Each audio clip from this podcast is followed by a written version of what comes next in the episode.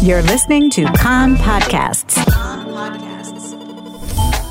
Professor Avital Gasith of the School of Zoology at Tel Aviv University has won the 2023 Israel Prize for Environmental Sciences and Sustainability Research, the first time ever the prestigious honour has been bestowed in this field. The prize was awarded for his pioneering work in the protection of nature in Israel, especially waterways, and his active civic involvement in promoting conservation. Gasith spoke to reporter Naomi Segal about the progress that has been made, the work that remains to be done, and first commented on his reaction to learning he was to be awarded the Israel Prize. I was totally surprised. I was I didn't know that I was nominated uh, for this uh, high and prestigious uh, award. Um, yeah, about a year ago, they asked me, "We want to uh, nominate you for this award," but I said, "Leave it alone. I don't want." And uh, I forgot about it. But uh, those who nominated me, that I don't, I won't list their names because they want to stay behind. Um, they continued and they succeeded. So I I accept it with all modesty and appreciate this uh, special prize, which is the first time for the environment and uh, sustainability. And I hope that more will come. Now, this is a field I would say that perhaps has um, uh, really expanded in recent years. But can you take us back a little bit to what perhaps drew you first to uh, look in this area of your research? Yes.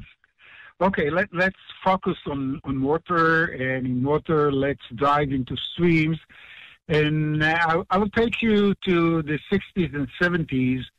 Uh, for instance, the Yarkon, um, the metropolitan river of the Tel Aviv Dan region, was uh, polluted, severely polluted, uh, that uh, people didn't want to leave near the Yarkon because of the smell and the mosquitoes.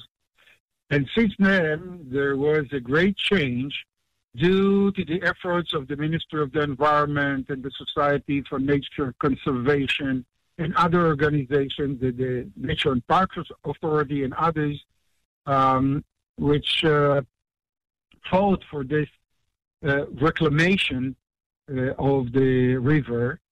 I can tell you that when I started in the late 60s and I was claiming for water for the streams, I got the answer that if the stream wants, let it pay. So this attitude has totally changed. We are in much better state. However, there is a lot to do. We still cannot swim in our streams.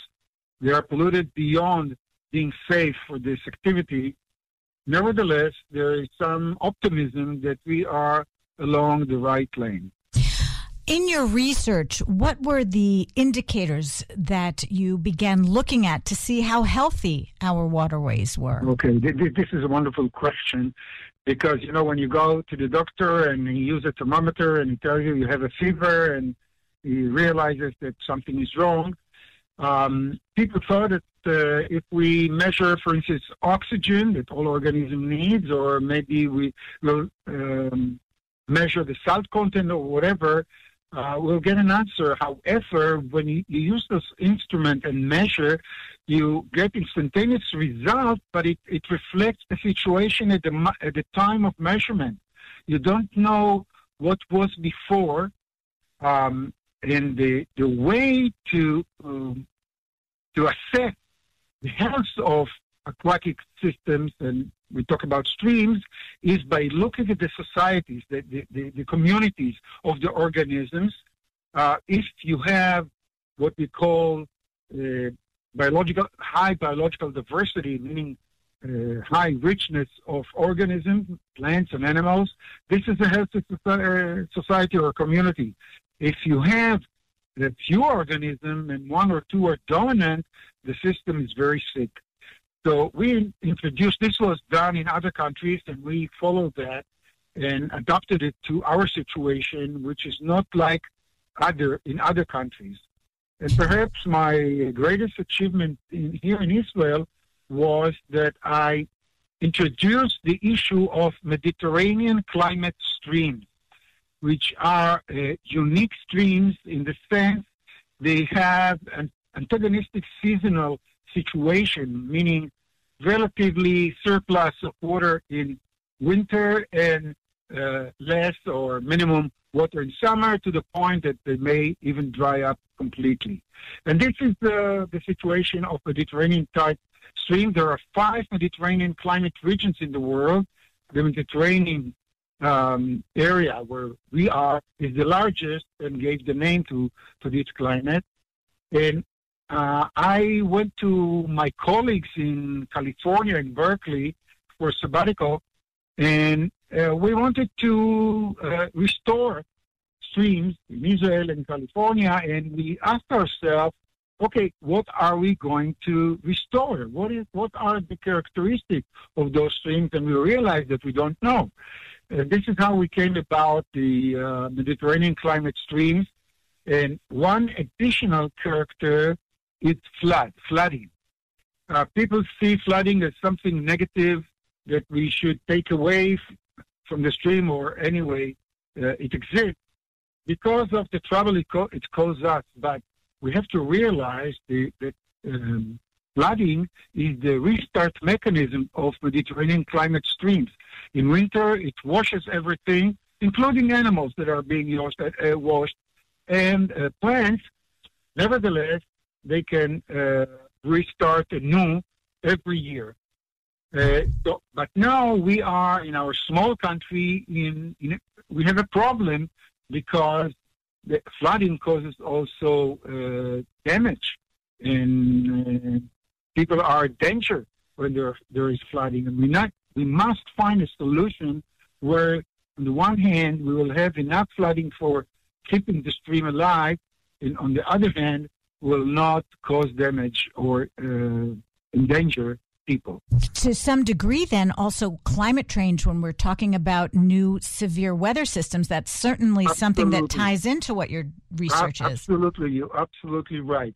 What happens is that in our region, uh, the, the modelers that, that predict what will happen uh, say that we will have shorter winter, but not necessarily less amount of rain or rainfall, uh, which means that we will have stronger storms. And the stronger storms will uh, end up with runoff, large runoff, in, in, in, and flooding.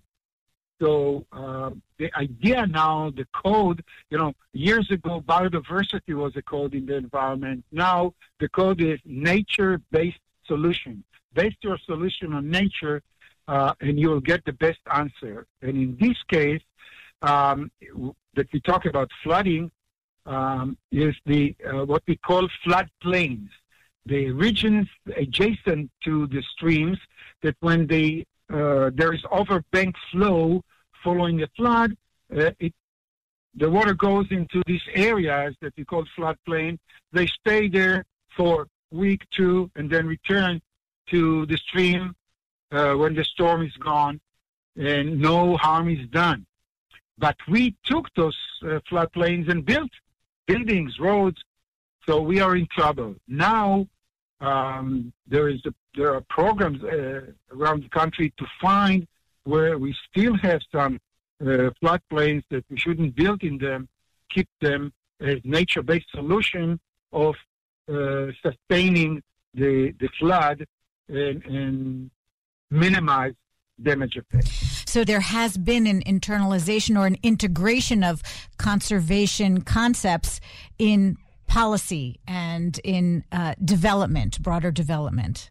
Yes, yes. The, the uh, people that are responsible for the plans uh, in Israel are taking uh, this into account. There is no more answer if the stream wants water, let him pay.